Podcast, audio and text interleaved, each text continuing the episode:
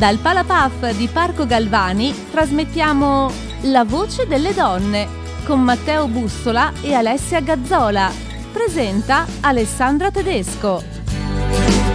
Grazie al nostro Angelo che non so come si chiama. Come ti chiami? Judy? Allora, grazie a Judy per averci presentato, per averci accolto a questo incontro di cui sono veramente molto molto felice perché sistemiamo bene i microfoni perché ci hanno detto che registreranno il podcast. Quindi, se io e Matteo Bussola, che lavoriamo tutte e due a Radio 24, facciamo qualche errore su qualche registrazione, veramente ci licenziano prima ancora di, di averci assunto. Allora, buonasera a tutti quanti. È un vero piacere poter parlare di, dei libri, dei romanzi di Alessia Gazzola e Matteo Bussola. Ve li faccio vedere. Alessia Gazzola, La Costanza è un'eccezione, pubblicato da Longanesi, e Il Rosmarino non capisce l'inverno, Matteo Bussola Pistola pubblicato da Einaudi nella collana Stile Libero Big. Sono due romanzi, fra l'altro, molto famosi perché stanno dominando le classifiche praticamente da prima dell'estate, dal momento in cui sono usciti ad ora. Se avete preso oggi i giornali avrete visto che insomma vi state giocando terzo e quarto posto, tutte e due fra i libri più venduti in Italia in questo momento. E devo dire che sono dei libri che si parlano, infatti non a caso il Festival Pordenone Legge ha deciso di dedicare questo incontro a La voce delle donne, perché sono due autori che scrivono moltissimo di donne. Alessia Alessia Gazzola probabilmente, vediamo chi lo sa, come si chiama il personaggio, il primo personaggio che ha inventato le... Eh?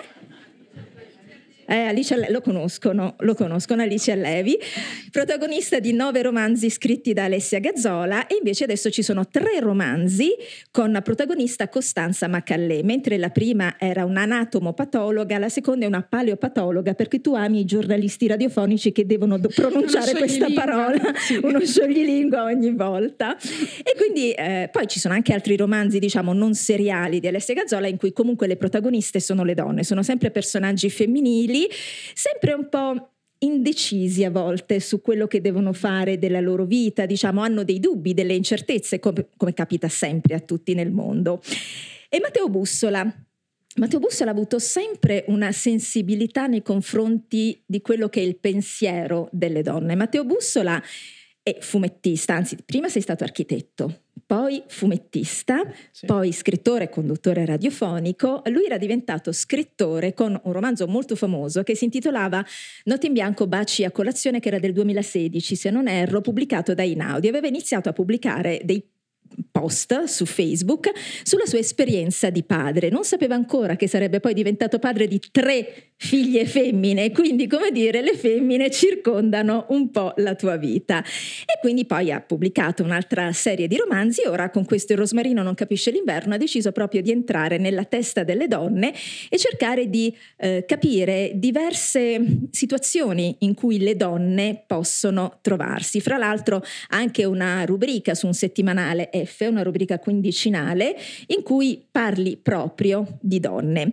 Alessia Gazzola, mm. partiamo Partiamo da te, dalla tua voce delle donne. Ho detto prima che Alice e Costanza sono in genere delle trentenni diverse, mm-hmm. però in qualche modo c'è qualcosa che le accomuna, perché sono personaggi che hanno molte incertezze sulla vita sentimentale innanzitutto, a volte anche disastrosa, assolutamente. A volte, non sempre, anche professionale, perché sono più o meno determinate in quello che vogliono fare, ma vabbè, Alice Allevi è una pasticciona e lo sappiamo, invece Costanza Macallè è una paleopatologa a sua malgrado, perché vorrebbe fare invece l'anatomopatologa. Da dove ti viene l'idea di queste donne? Come scegli di dipingere le tue donne sulla tela di un libro? Allora, innanzitutto, buongiorno a tutti e grazie.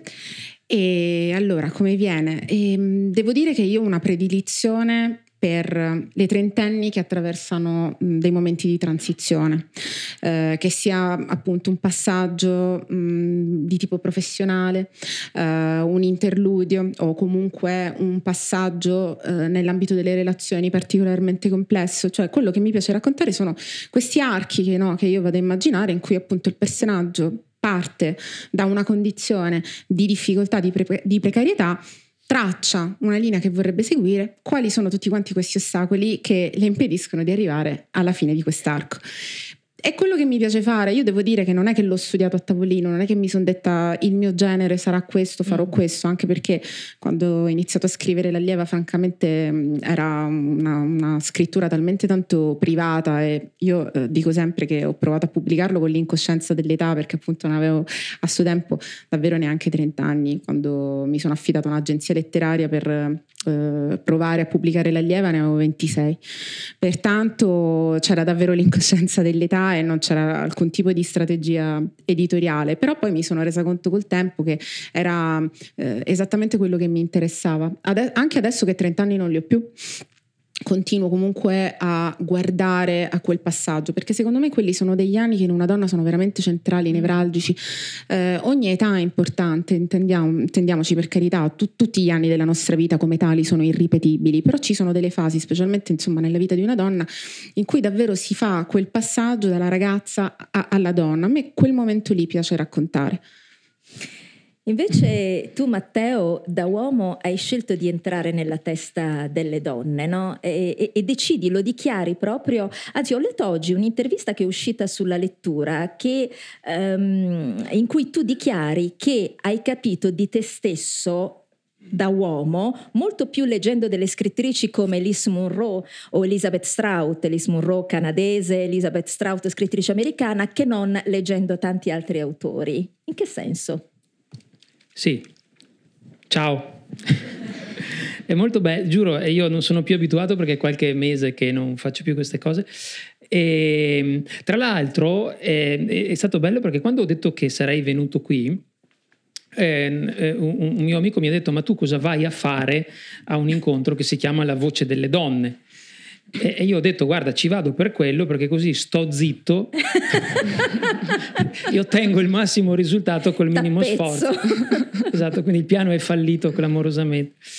E, ehm, sì, no, credo profondamente in quella cosa lì, nel senso che, guarda, te, te la racconto così, quando io, neanche quando il libro è uscito, ma quando ho, mm, ho scritto dell'intenzione eh, di scrivere un libro sulle donne dal punto di vista delle donne, eccetera, eccetera. Oltre insomma ad incontrare anche per fortuna un certo gradimento e un certo entusiasmo, c'è stato qualcuno e qualcuna che legittimamente gli ha detto: Scusa, ma eh, tu, cioè, come fai tu, uomo, a scrivere di donne? Il sottotesto naturalmente era come ti permetti. Ah, cioè nel ah, senso, c'era la polemica. Sì, come ti, permetti, cioè, come ti, permetti, tu uomo di spiegare a noi donne come ci dobbiamo sentire, che naturalmente non è mai stato il punto. Tra l'altro io eh, quando mi, di, di, fronte a questa obiezione non, non, capivo bene la natura della domanda, perché nella mia testa io avevo Anna Karenina, Madame Bovary, non è per paragonarmi a Tolstoi o a Flaubert, ma è per dire che c- ci sono centinaia di scrittori nella storia della letteratura che, hanno scritto, che hanno scritto, che hanno scritto di personaggi femminili. Esatto.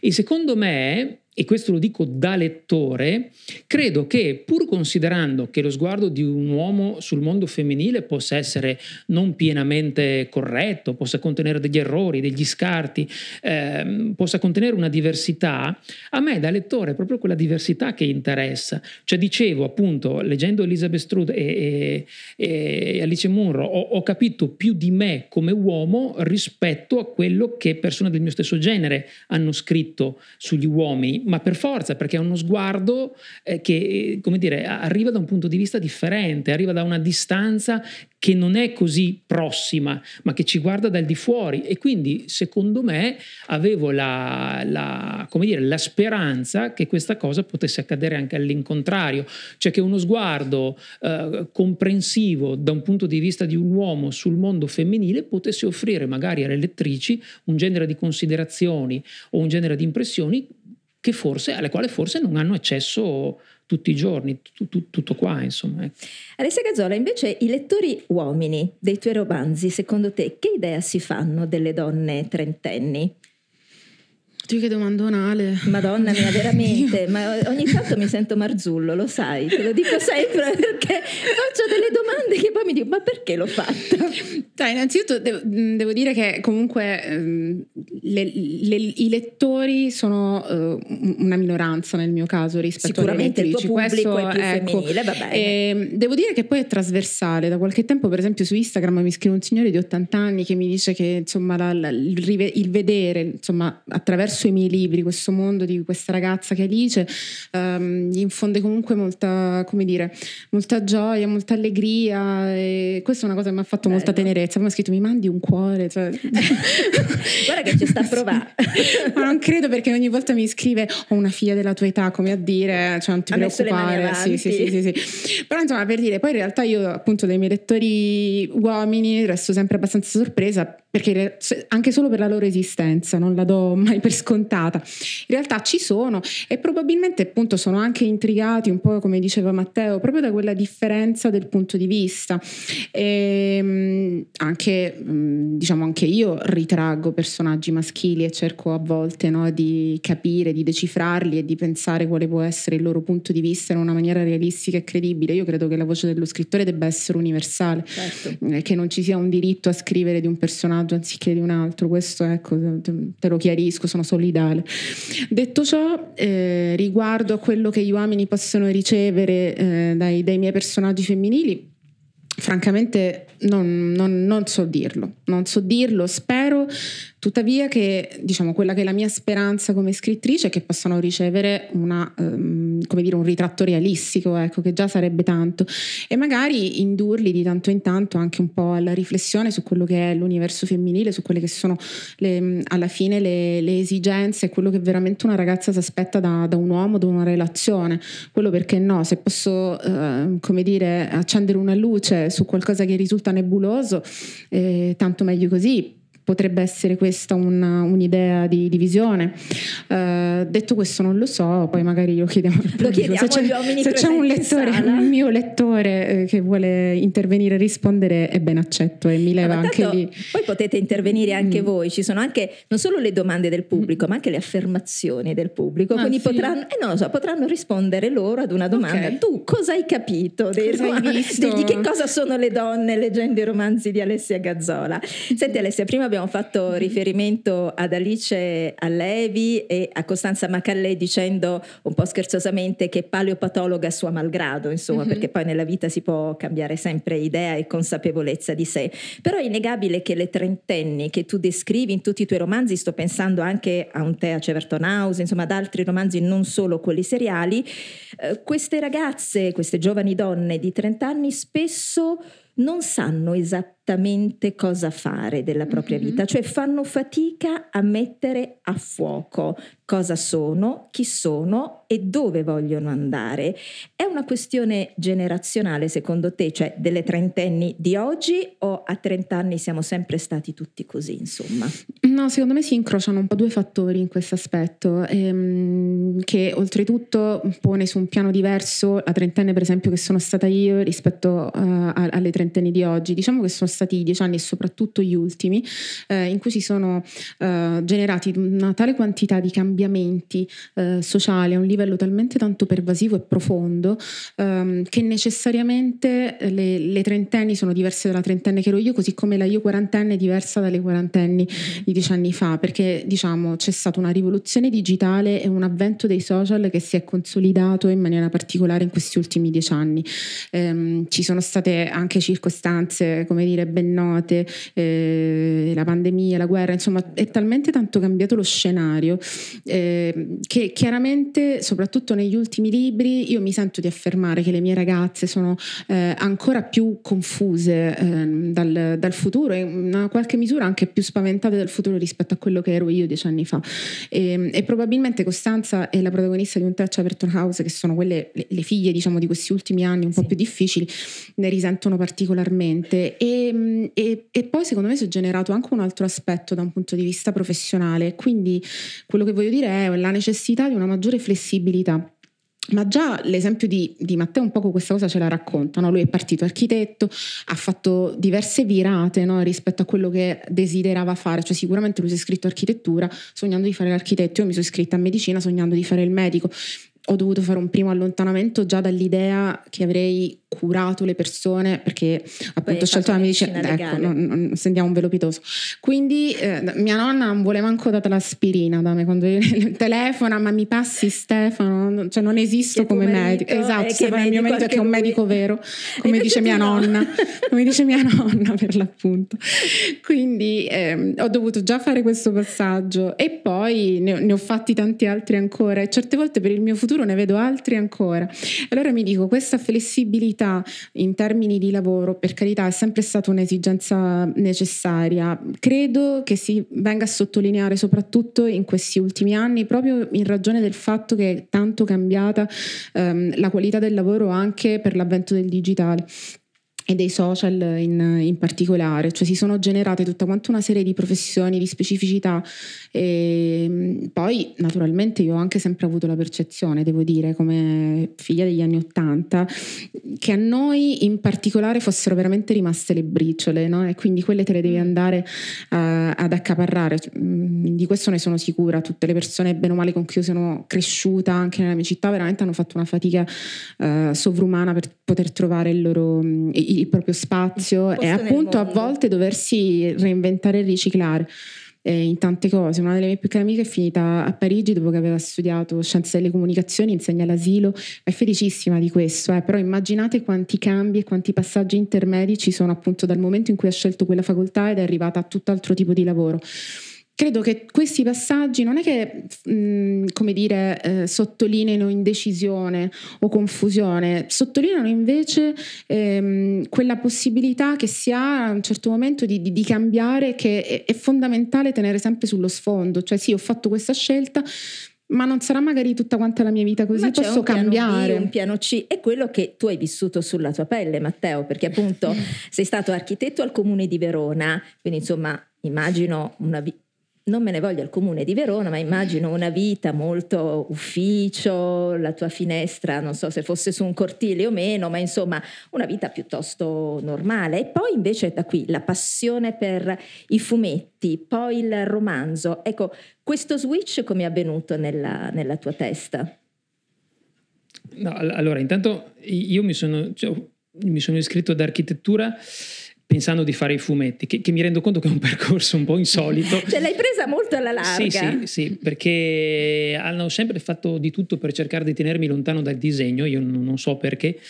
Eh, mio padre stesso che, che, che è pittore anche in un romanzo sì, che è pittore cosa. tra l'altro mi ha impedito di fare il liceo artistico io non capivo per quale, per quale ragione poi col senno molto di poi eh, quando sono diventato padre a mia volta ho capito questa cosa, è stato il suo modo un po' storto, un po' sghembo, sicuramente sbagliato perché poteva spiegarsi meglio, per dirmi fammi vedere davvero quanto tieni al disegno cioè cosa sei disposto a fare per riuscire a raggiungere questa cosa, insomma.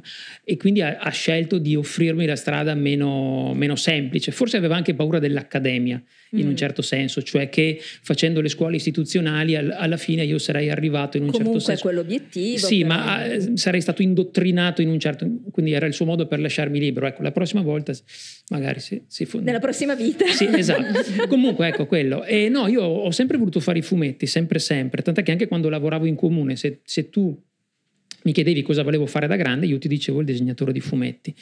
E cos'è successo? È successo che a un certo punto io facevo questo lavoro in comune con piena soddisfazione in realtà, quindi non è la mia la storia di quello che ha abbandonato il lavoro brutto per realizzare i suoi sogni. No, ma io scherzavo prima, sia eh. chiaro, volevo fare la differenza su un'attività normale da ufficio che faccio no, no, anch'io rispetto divertivo... a un'attività molto fantasiosa come quella Io mi divertivo tantissimo perché il mio lavoro era progettare cose. È successo banalmente che nel 2008, mi pare, ci sono stati dei tagli pesantissimi ai mm. fondi degli enti pubblici, ci hanno tagliato il bilancio brutalmente e all'improvviso non c'erano più soldi per fare niente. Il mio lavoro era progettare cose e quindi non progettavo più una fava. E quindi io passavo intere giornate in ufficio a fissare il monitor senza fare assolutamente niente. E ogni volta che la racconto c'è qualcuno che mi guarda con quello sguardo come dire, beh, no, cioè magari, ecco, solo che io diventavo pazzo. E, e, quindi mi sono detto, guarda, sai cosa c'è? Forse questa finestra che aspettavi da tutta la vita per provare seriamente a fare i fumetti, per non darti alibi, per non darti alternative, forse è questa qua. E quindi quando Paola mi ha detto che aspettavamo la prima figlia, in base ad una ancora oggi incomprensibile associazione di idee, ho detto, sai cosa c'è? Mi licenzio. dal posto fisso e mi metto a fare i fumetti.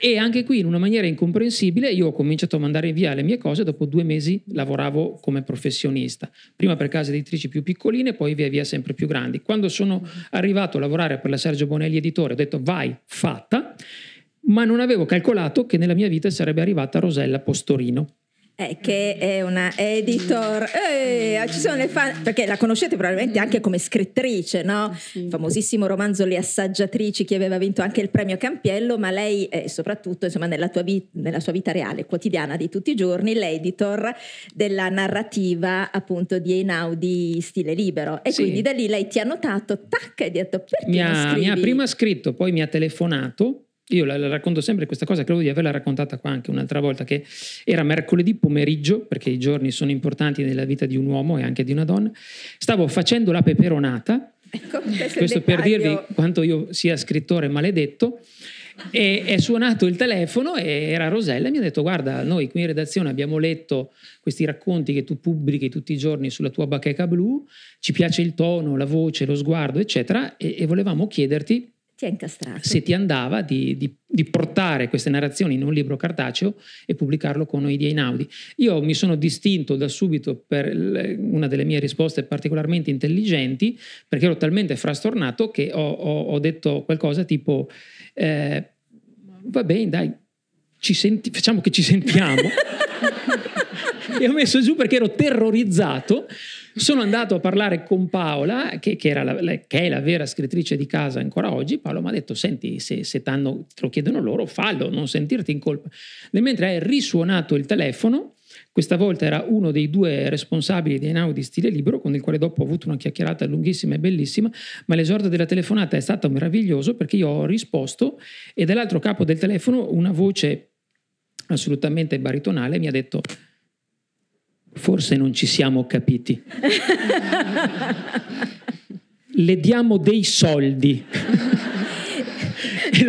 allora lì il Veneto che ahimè si è risvegliato ha detto va bene dai, se mi date dei soldi va bene. Allora va bene.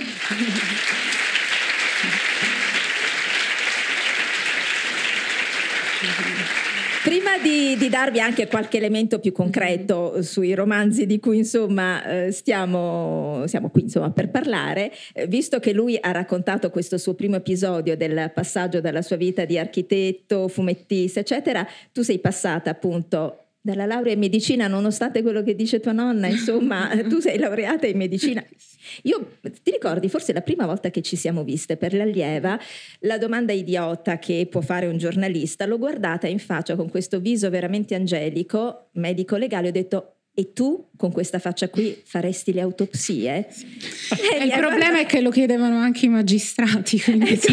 questo, è, questo è un pregiudizio, è assolutamente un pregiudizio, però mi aveva fatto veramente tenerezza pensare che tu mettessi le mani nei, nei cadaveri, che è veramente un pregiudizio, lo, lo, lo dico assolutamente. Nel tuo mm. caso questo salto poi, mm-hmm. come è avvenuto? Che telefonata tu hai avuto dalla Longanesi? Tra l'altro in prima fila qui ci sono i vertici della Longanesi quando hanno detto mm, sì, le, questa allieva ci piace, che, che, ne facciamo? Eh, ma io devo dire ero a un corso di cucina, io invece nella fattispecie era di sera. Ah, tu facevi la peperonata, tu facevi... Ero a corso di cucina. Tu che stavi cucinando, ti ricordi? No, okay. io ero al corso e al insomma corso. Cosa, cosa, stessero facendo quella sera l'ho evidentemente rimosso perché Ubi Maior. E ehm, io mi ero affidata a un'agente letteraria eh, a suo tempo, quindi non ho ricevuto una telefonata diretta da Longanesi, però la gente esordi nella maniera più classica, tipo sei seduta, perché insomma c'è questa cosa, anche perché su questa, sul romanzo che era l'allieva ci avevamo lavorato per un po' di anni, io l'avevo finito che appunto di anni ne avevo 26 poi e come vi dicevo con l'incoscienza dell'età mi ero detta ma io ora voglio provare a pubblicarlo perché um, è un po' quello che mi piacerebbe trovare in libreria, magari in questo momento non trovo, quindi animata da questo tipo di spirito ho detto proverò a fare la scrittrice. E, e mi ero messa in contatto con questa agenzia e poi nel mio caso è tanto meno buffa la cosa perché appunto sono, sono tornata a casa, come dire, camminavo sulle nuvole, ero felicissima molto banalmente, faccio festa a tutt'oggi, ringrazio anche l'editore ma non perché è qui presente ma lui lo sa. E quindi nel mio caso diciamo Matteo che non mi sono fatta pregare ecco. cioè non hai dovuto aspettare la proposta economica. No no no. Lo faccio gratis no no no poi a un certo momento ho pure scoperto molto dopo che sì in effetti mi avrebbero anche pagato. Ma per quanto mi riguardava glielo davo anche gratis che poi è stato anche un po' lo stesso concetto di, di quando si affacciò Endemol che insomma la, la, mia gente appunto voleva contrattare ho detto ma per me glieli per puoi dare sì ma per me glieli puoi dare tranquillamente non c'è problema. Quanto vogliono dare danno. Cioè ho avuto un approccio un po' diverso ma perché mi sono sempre di base sentita un po' una miracolata.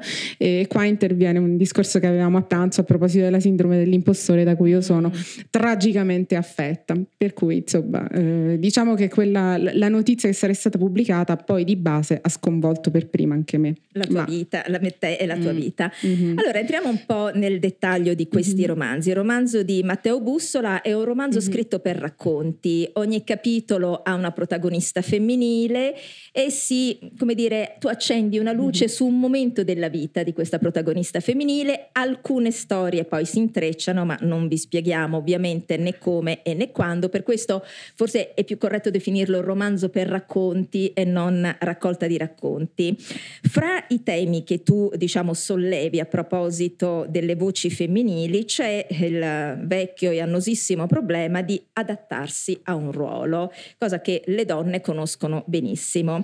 C'è un racconto in particolare in cui c'è eh, una donna, eh, che, una signora che è malata di cancro e parla con un'infermiera che è la vera protagonista di questo racconto. La donna anziana dice all'infermiera che insomma di, dichiara di essere molto appassionata del suo lavoro. La donna anziana capisce qualcosa e le dice Cara, vedi, il fatto è che spesso siamo i nostri peggiori nemici perché preferiamo fare quello che ci riesce è ciò che le persone che ci amano si aspettano da noi, piuttosto che fare quello che ci piace davvero.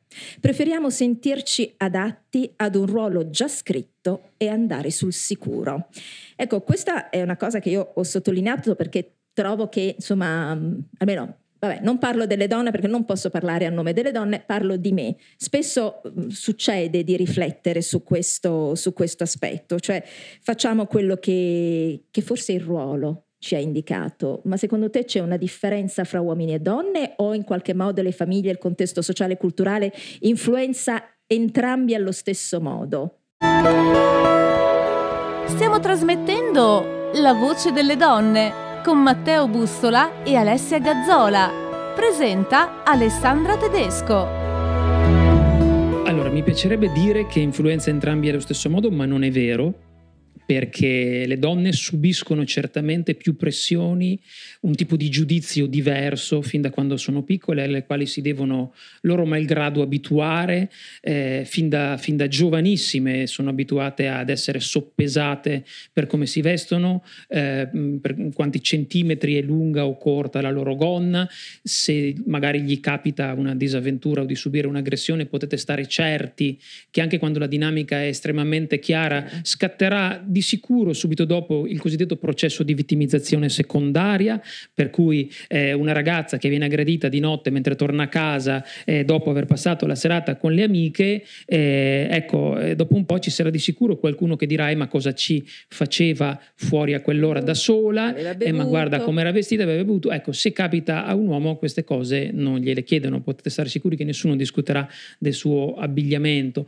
Le donne sono abituate da sempre a subire giudizi sul loro corpo e su cosa ne possono fare. Ancora oggi c'è chi pretende di decidere al posto delle donne se possono o non possono avere figli o, o come possono fare quando si trovano di fronte ad una gravidanza indesiderata e così via.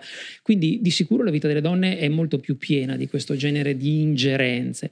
Dopodiché io vi parlo, pur non essendo una donna, dal punto di vista di un adolescente che è stato lungamente non rispondente alle aspettative e, e credo che una cosa che è molto pericolosa, che in realtà era il vero tema di cui volevo parlare in quel racconto, è che a volte questo, questa modalità giudicante la mettiamo in campo soprattutto noi genitori nei confronti dei nostri figli e, e, trasmettiamo in maniera abbastanza subdola, sotterranea, di sicuro inconsapevole, l'idea che l'amore sia un qualcosa che va meritato, che mm. passa attraverso il merito, per cui io ti vorrò bene o ti vorrò più bene se farai tutte le cose giuste, se prenderai bei voti a scuola, se farai la brava, se ti comporterai in un certo modo.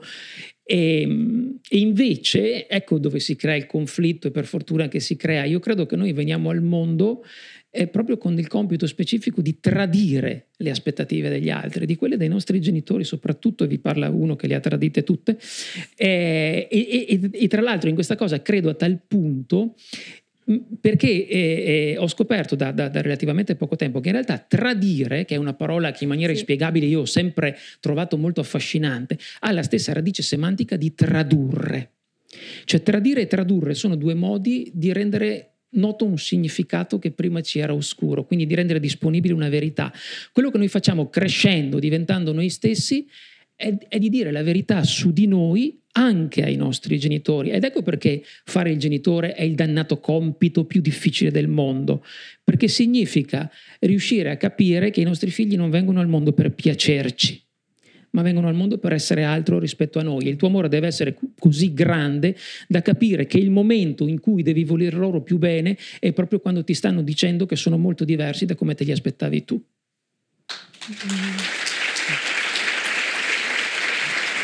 Mm-hmm.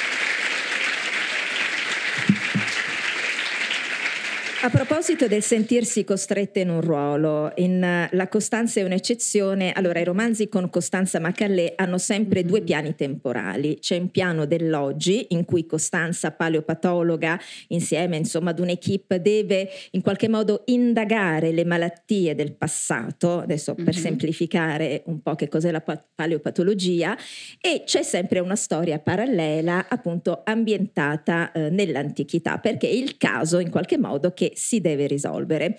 Questa volta tu come caso del passato hai voluto scegliere il caso di una famiglia veneziana decisamente benestante che alla fine del Seicento sostanzialmente aveva acquistato eh, il titolo nobiliare, cosa che all'epoca insomma, funzionava così, potevi essere straricco ma nessuno ti filava e quindi dovevi acquistare il titolo nobiliare. Perché ho fatto questo link apparentemente fantasioso? Perché in realtà eh, Giacomo, quest'uomo che nel 1678 insomma, è veramente importante nella Venezia dell'epoca, ha due figlie.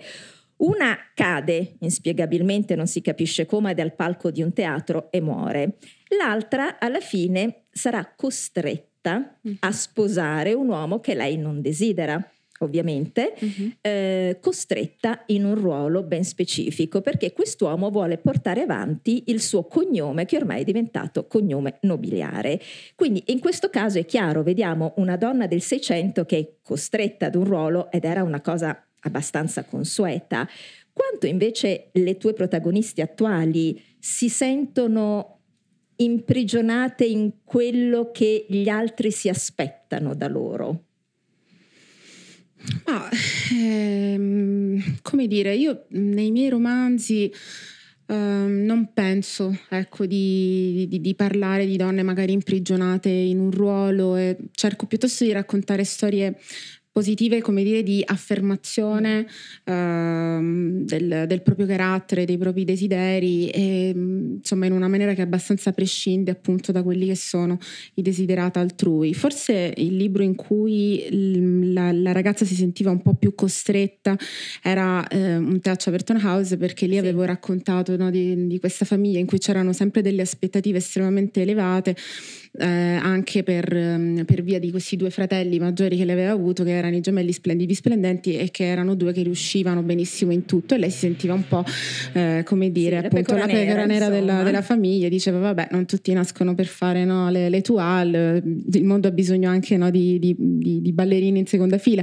E, e, forse lei era quella a cui ho dato un po' un processo di, liberazione, un po' di questa cappa opprimente della, della famiglia e delle aspettative della famiglia. Per il resto sia Alice ehm, sia Costanza le ho volute, create ehm, assolutamente mh, libere da questo punto di vista, no? di scegliere la loro strada, anzi poi dopo tutto sono anche un po' l'orgoglio della loro famiglia, soprattutto Costanza certo. che viene, il padre ha, ha un'officina, eh, la madre era una parrucchiera, quindi che poi questa figlia abbia fatto il medico era una cosa di cui in famiglia erano tutti quanti molto orgogliosi, per cui è una storia un po' diversa ehm, da, dal punto di vista, come dire, professionale e, e, e, anche la stessa Costanza rispetto poi alla scelta della sua maternità.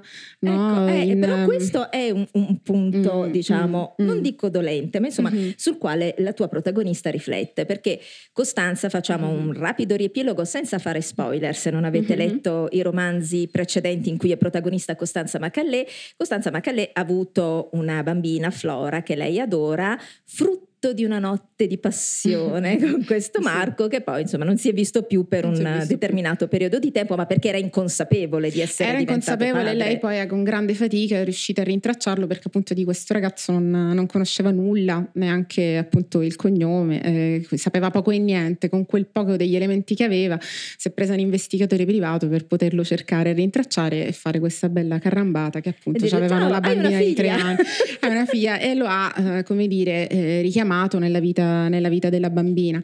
E, però appunto lei si è portata avanti questa maternità da, da single e diciamo quello che lei più che altro soffre è l'aspettativa della, della perfezione materna che invece è un qualcosa, è un tema che io ho sempre molto a cuore, eh, invece di normalizzare l'imperfezione delle mamme.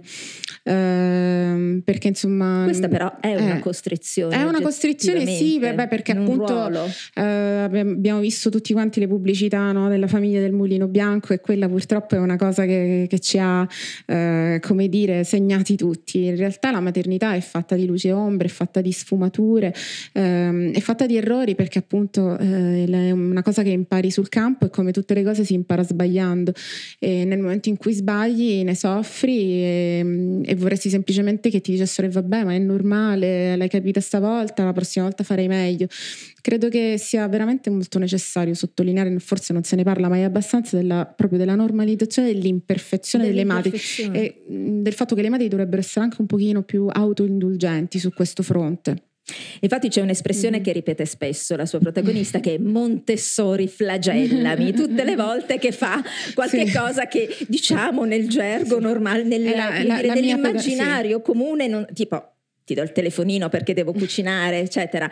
Diciamo che nei primi romanzi eh, ricorreva più spesso mm-hmm. questa espressione, adesso un po' meno, forse anche perché Flora sta eh, crescendo, ma forse anche Costanza riesce in qualche modo a a fare i conti con se stessa, con le sue imperfezioni, però mm. devo dire che i dubbi la salgono sempre. Tu a un certo punto scrivi a proposito di come Costanza vive il suo ruolo di madre, io faccio del mio meglio, ma lo faccio male o in maniera sbagliata perché sono sempre lì lì per cadere in un burrone pieno di conseguenze nefaste. Cerco di conciliare tutto, lasciando Flora al centro del mio universo, ruotandole attorno, ma al contempo provando a ruotare anche su me stessa.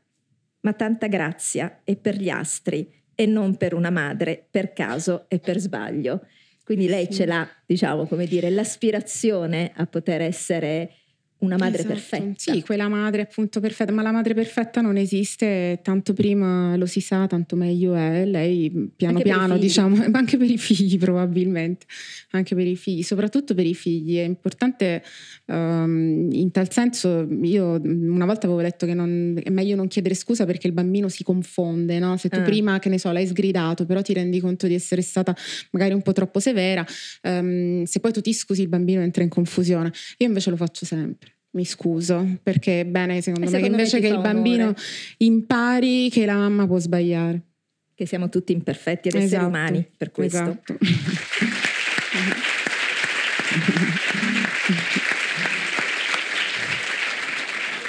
Nel romanzo per racconti di Matteo Bussola invece c'è una donna che sceglie di non avere figli, quindi mm-hmm. la maternità è qui è vista anche da un punto di vista su cui tu decidi di mettere insomma, un dito in una piaga per molte donne sensibilissimo.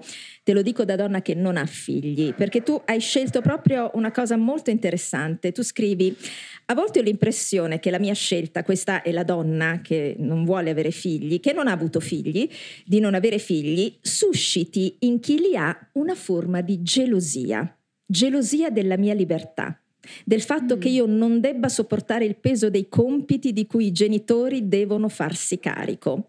Forse da lì nasce il mutuo rimpo- rimprovero per non aver assolto il mio dovere e il prezzo da pagare per non aver voluto la loro stessa fatica. Ecco, questa è una domanda che faccio a entrambi. Partiamo da Matteo, visto che hai voluto sollevare questa questione. C'è sempre questa idea no, che chi è madre giustamente si sente grande nell'atto di essere stata madre, no?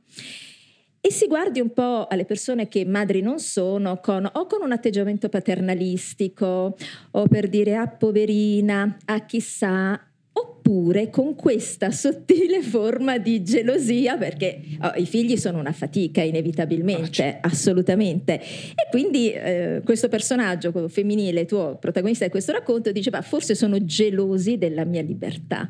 Tu come la vedi, visto che hai messo proprio il dito in una piaga No, per le donne. Allora ce l'ho messo consapevolmente, nel senso che in realtà io l'ho, l'ho, attaccata da un altro punto. Cioè, ho immaginato la storia di questa donna, Aurora, che eh, ha questo desiderio feroce di non voler diventare madre e non ha subito traumi nella sua infanzia, ha avuto una famiglia assolutamente amorevole, presente e anzi questo diventa un ulteriore deterrente perché lei dice io non, non potrei mai essere alla loro altezza, ma soprattutto la questione di rimente per lei, quello che, che le fa che la fa rimanere e permanere in questa decisione è che, e io credo che ci siano che ci siano tante persone così e questa decisione eh, merita uguale rispetto rispetto a quella di avere figli. Lei dice io ho la consapevolezza che non potrei mai assistere impotente al dolore mm. di mio figlio o di mia figlia. Io non ce la farei a sopportare quella cosa lì. E in effetti chiunque sia genitore sa bene che la più grande paura che possa esistere nelle nostre vite è che accada qualcosa ai nostri figli e soprattutto di non potervi fare niente. Lei dice io quella cosa lì non, non la voglio. voglio, non sarei in grado di sopportarla e, ehm, ed, è, ed, è, sostanzialmente quella la questione e, e crede in questa cosa a tal punto che questa donna che non vuole avere figli si mette con un uomo che non può averne.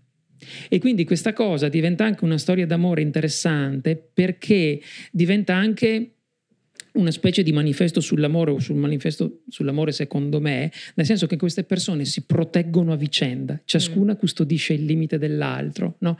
Aurora sa che eh, stando con Filippo non lo farà mai sentire in colpa per quella che è una sua impossibilità, quindi non lo farà mai sentire tra 10.000 virgolette meno uomo o meno, o meno come dire virile per questa sua, perché questa sua impossibilità corrisponde al suo desiderio. Del resto, Filippo sa che restando con Aurora non le sta sottraendo nessun obiettivo, Nulla. nessun desiderio, perché lei e quindi, come dire, entrambi custodiscono il reciproco limite e, e, gli, vogliono, e gli, vogliono, bene e se ne prendono cura. E io credo che l'amore abbia, abbia anche molto a che fare con questo. Ecco, invece Alessia Gazzola, la scelta o, o no della maternità, eh, tu l'hai affrontata beh, chiaramente nei romanzi con Costanza perché è madre, sì. ma anche negli ultimi volumi con Alice Allevi protagonista, perché insomma sì. anche qui non voglio fare troppo spoiler, però eh, desidera fortemente un figlio, fa, eh, fa di tutto per, per, averlo. Ecco, tu come pensi che, eh, ecco, questo tema, voler una donna che decide di non aver figli, come viene vista? Ma secondo, secondo me... te c'è una sorta di pregiudizio? Mm, sicuramente non da parte mia, nel senso che io eh, rispetto profondamente sia chi fa, lo, lo, fa come una scelta eh, consapevole, sia chi invece insomma, si trova eh, nell'impossibilità. Um, credo che non, non per questo, um, come dire, siano meno titolate a parlare o a um, provare, come dire, sentimenti certo. o sensazioni o ad avere delle proprie idee rispetto alla maternità. Ecco, non è che la maternità è un club esclusivo in cui ci siamo semplicemente quelli che le hanno avuti, allora le altre non possono capire, sapere e parlare. Questo io lo trovo fortemente sbagliato. Uh, penso che mm, la, la, la, realizzazione della donna uh, passi da altri, da altri, aspetti che non hanno necessariamente a che vedere con la maternità e che anzi la maternità talvolta possa essere un qualcosa che invece la donna la inghiotte mm. e, e le fa in verità certe cose appunto secondo me andrebbero anche dette, le fanno proprio perdere la dimensione della sua identità. Cioè, mh, io stessa, se bisogna parlare anche un po' del proprio vissuto, soprattutto quando le bambine erano piccole, mi sentivo profondamente ehm, inghiottita dal ruolo di madre e mi dicevo ma io dove sono? Ma io chi sono? Cioè dov'è il tempo mio? Dove, dove, dove è andato a finire? Ehm, la madre si deve appunto abituare per tutto un periodo che probabilmente durerà per sempre a venire sempre al secondo posto rispetto alle esigenze di qualcun altro. Neanche questo, se uno ci pensa, è totalmente sano.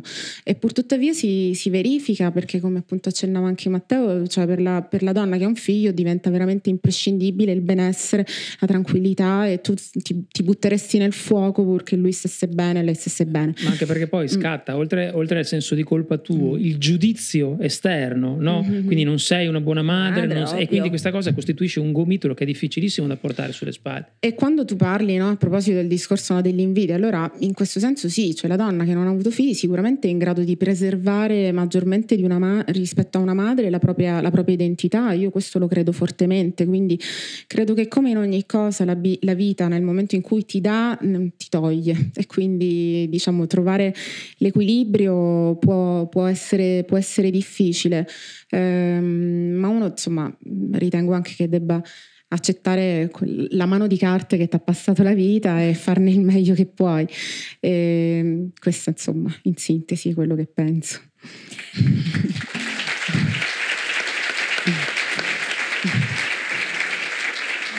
Naturalmente se avete delle domande fate subito cenno perché dobbiamo chiudere a minuti l'incontro, quindi come si dice parlate ora o tacete per sé. Questa, è, questa cosa dei matrimoni americani nei film, ma la dicono sul serio?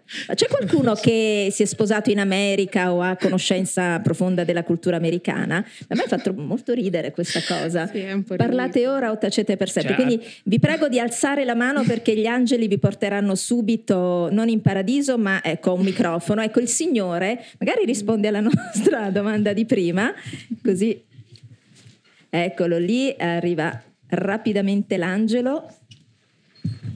Grazie. È una domanda forse un po' frivola, ma magari, no, no, ma facciamole, non così frivola. facciamole frivole. Eh, ho letto le prime pagine del romanzo della Gazzola, adesso dal Kindle, me lo sono scaricato, ho letto le prime pagine. Oh, in tempo reale, fantastico. Complimenti. No, veramente complimenti perché Grazie. le prime pagine sono così difficili. Bello, bravo. Bene, dai, sono, eh, sono poi, eh, Però la domanda non è su questo, quindi okay. mi sembra una, un libro che vale la pena veramente di leggere e soprattutto che vale la pena che lo legano gli uomini.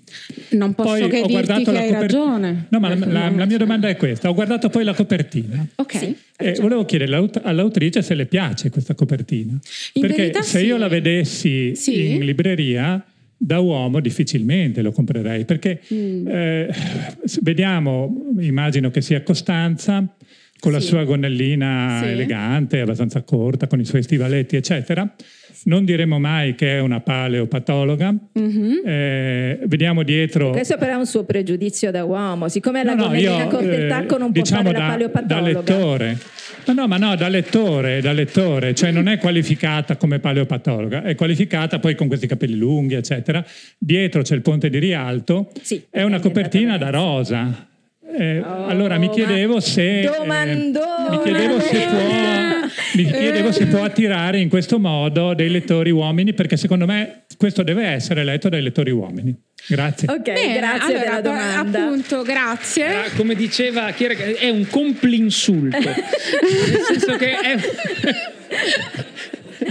Poi arriva la signora, un altro angelo della signora. Rispondi così pure. Sono pronta, nel frattempo mi maturo la risposta. No, no, rispondi ah, nel frattempo. Che... Allora, ehm, sa cosa? Io posso anche capire che magari una copertina possa più o meno ovviamente attrarre e, e che possa imprimere un certo tipo no, di, di, atmosfera a tutto quanto il libro. Per esempio io mi ricordo quando è uscito Arabesque, che era il settimo mm. della serie dell'allieva, tutte le copertine dell'allieva invece erano state abbastanza dure. Io non mi ci riconoscevo per esempio in quelle copertine, l'editore lo sa, su, sulla prima mh, mm, volevo sprofondare, cercavo di dirglielo con le buone, facevo l'esempio che avevo visto nel libro della della, della Elizabeth George, ma c'era un fiore nel libro dell'Elizabeth George, possiamo metterlo anche da me, perché invece nel mio c'era il seghetto da anatomopatologa, no, e non lo volevo, perché non potete mettere i fiori anche nel mio? Per cui ecco, insomma, per dirle, io um, chiaramente col, col, mio gusto probabilmente femminile, uh, senz'altro queste cover in cui c'è l'illustrazione le amo molto. Detto questo, io difendo anche il concetto che magari lei possa avere restituita da quell'immagine l'idea di un romanzo rosa, perché comunque anche gli, gli, uomini possono leggere eventualmente romanzi rosa. L'importante è sapere a che cosa si va incontro, no? quello che tu desideri. Magari tu leggendo appunto, anzi lei le ho, dato, le ho dato del tu, leggendo le prime pagine si è reso conto che in realtà c'è tanto dell'interiorità di questa ragazza ehm, e, e, verosimilmente si parlerà anche tanto di quella che è la sua storia d'amore. Allora questo gli mette addosso l'etichetta del rosa, probabilmente lei può pensare, ma anche un romanzo di sentimenti um, deve avere questa etichetta del rosa e deve respingere l'uomo in quanto tale, credo io. Poi dopodiché non sono ingenua e lo capisco. Stavo ricollegandomi appunto al settimo libro che era Arabesque, che aveva questa copertina molto rosa, c'erano le scarpette, il tutù, sì. le cose. E io alcuni lettori uomini, perché sulla serie dell'allieva appunto poi in che realtà era ambientato nel mondo della danza, lo che, diciamo. Esatto, era ambientato nel mondo della danza, per questo c'erano tutti questi rimandi. E giustamente cominciarono a scrivere: Ho tolto la sovracoperta per tre euro in metro. Perché mi vergogno in metropolitana, già in metro, sì, in effetti era tanto rosa questo libro che non a caso è il mio preferito di tutta quanta la, la, cover preferita di tutta quanta la serie. Quando l'editore l'ha mandato, io ho detto va bene, non ho chiesto una modifica che fosse una, al contrario invece di tutti quanti gli altri romanzi. Per cui io direi che insomma la lettura, questo esempio, no, questa sua esperienza personale, per cui magari lei il mio libro andando in libreria non lo avrebbe né ora né mai comprato, questo lo accetto, però appunto lei le, sfogliandolo, dandomi l'opportunità di farmi conoscere, lei alla fine, uno, come dire, questa chance di lettura me la dà. Allora forse questa esperienza ci deve insegnare, ma parlo a me per prima, che a volte anche certo. io mi fermo davanti alla copertina, che fa, è, è, tanto dipendente dal gusto alla fin fine di un paio di persone la copertina, no? Allora di andare un po' oltre e di darci sempre l'opportunità comunque di, di non giudicare un libro rispetto all'etichetta che gli è stata messa addosso se vogliamo dall'editore, se vogliamo dalla cover, se vogliamo dal passaparola fra le, let- fra lettrici barra lettori. Um, la chimica che nasce con un libro è un qualcosa che veramente è sempre tanto imprevedibile, per carità, però L'uomo può leggere il romanzo rosa esattamente come la donna può leggere il thrillerone cupo, non lo so, mi viene in mente alla Carrisi, certo. giusto perché, per, certo, per fare certo. un nome che faccio in caso.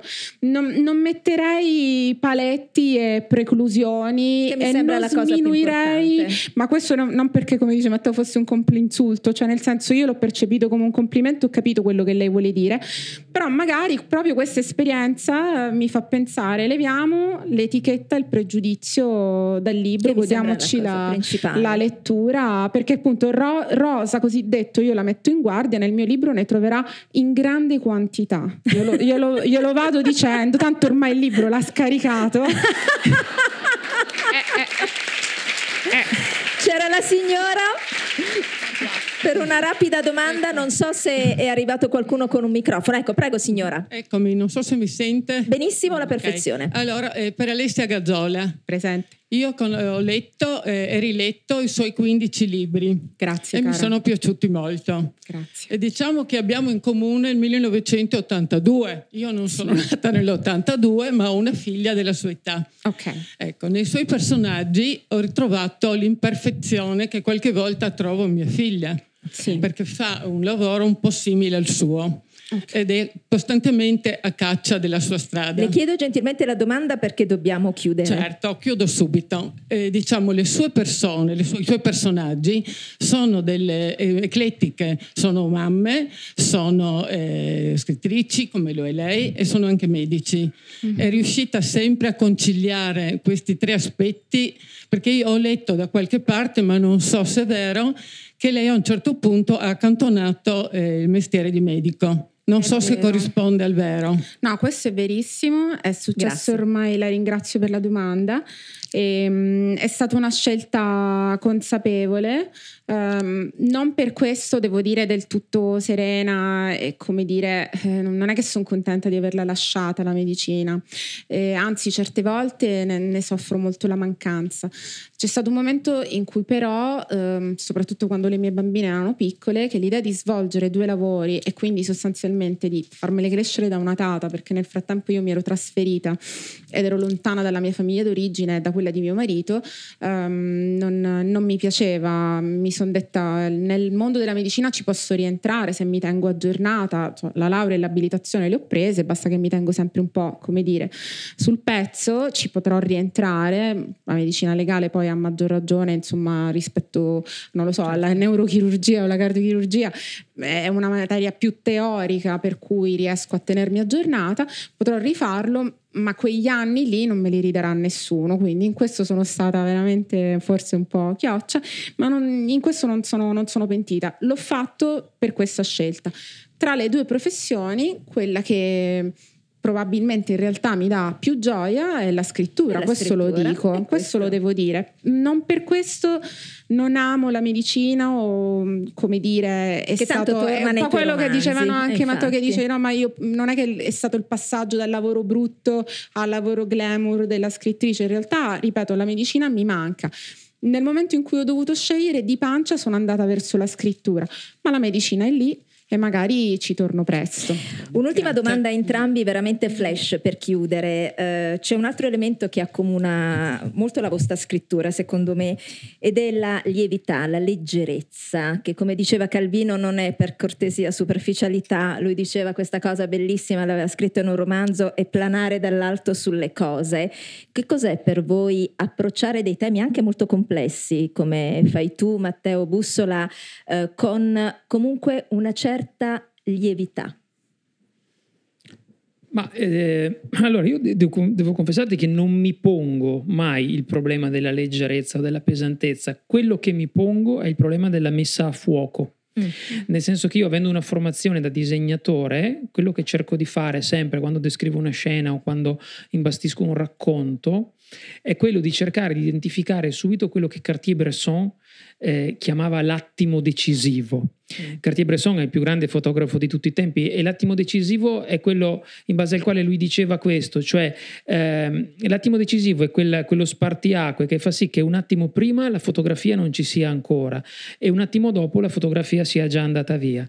L'occhio del fotografo deve essere quello che riesce a identificare precisamente quel momento in cui accade la scena che ti interessa e illuminare quel momento lì. Questo è quello che, che, che faccio. Quindi io sono più un fan della chiarezza forse che della leggerezza. Ecco. Alessia, per te?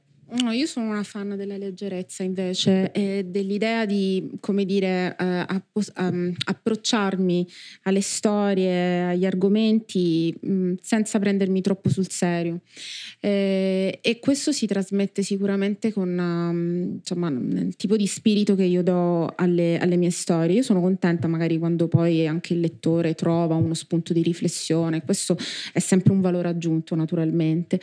Eh, però quella che è la definizione la definizione di Calvino che tu hai citato è per me in realtà l'ambizione assoluta, cioè l'idea appunto di prenderla con leggerezza, di planare eh, sulle cose appunto con, con levità, vederle dall'alto. Senza macigni sul cuore. Esattamente, eh, quindi quello per me è l'obiettivo.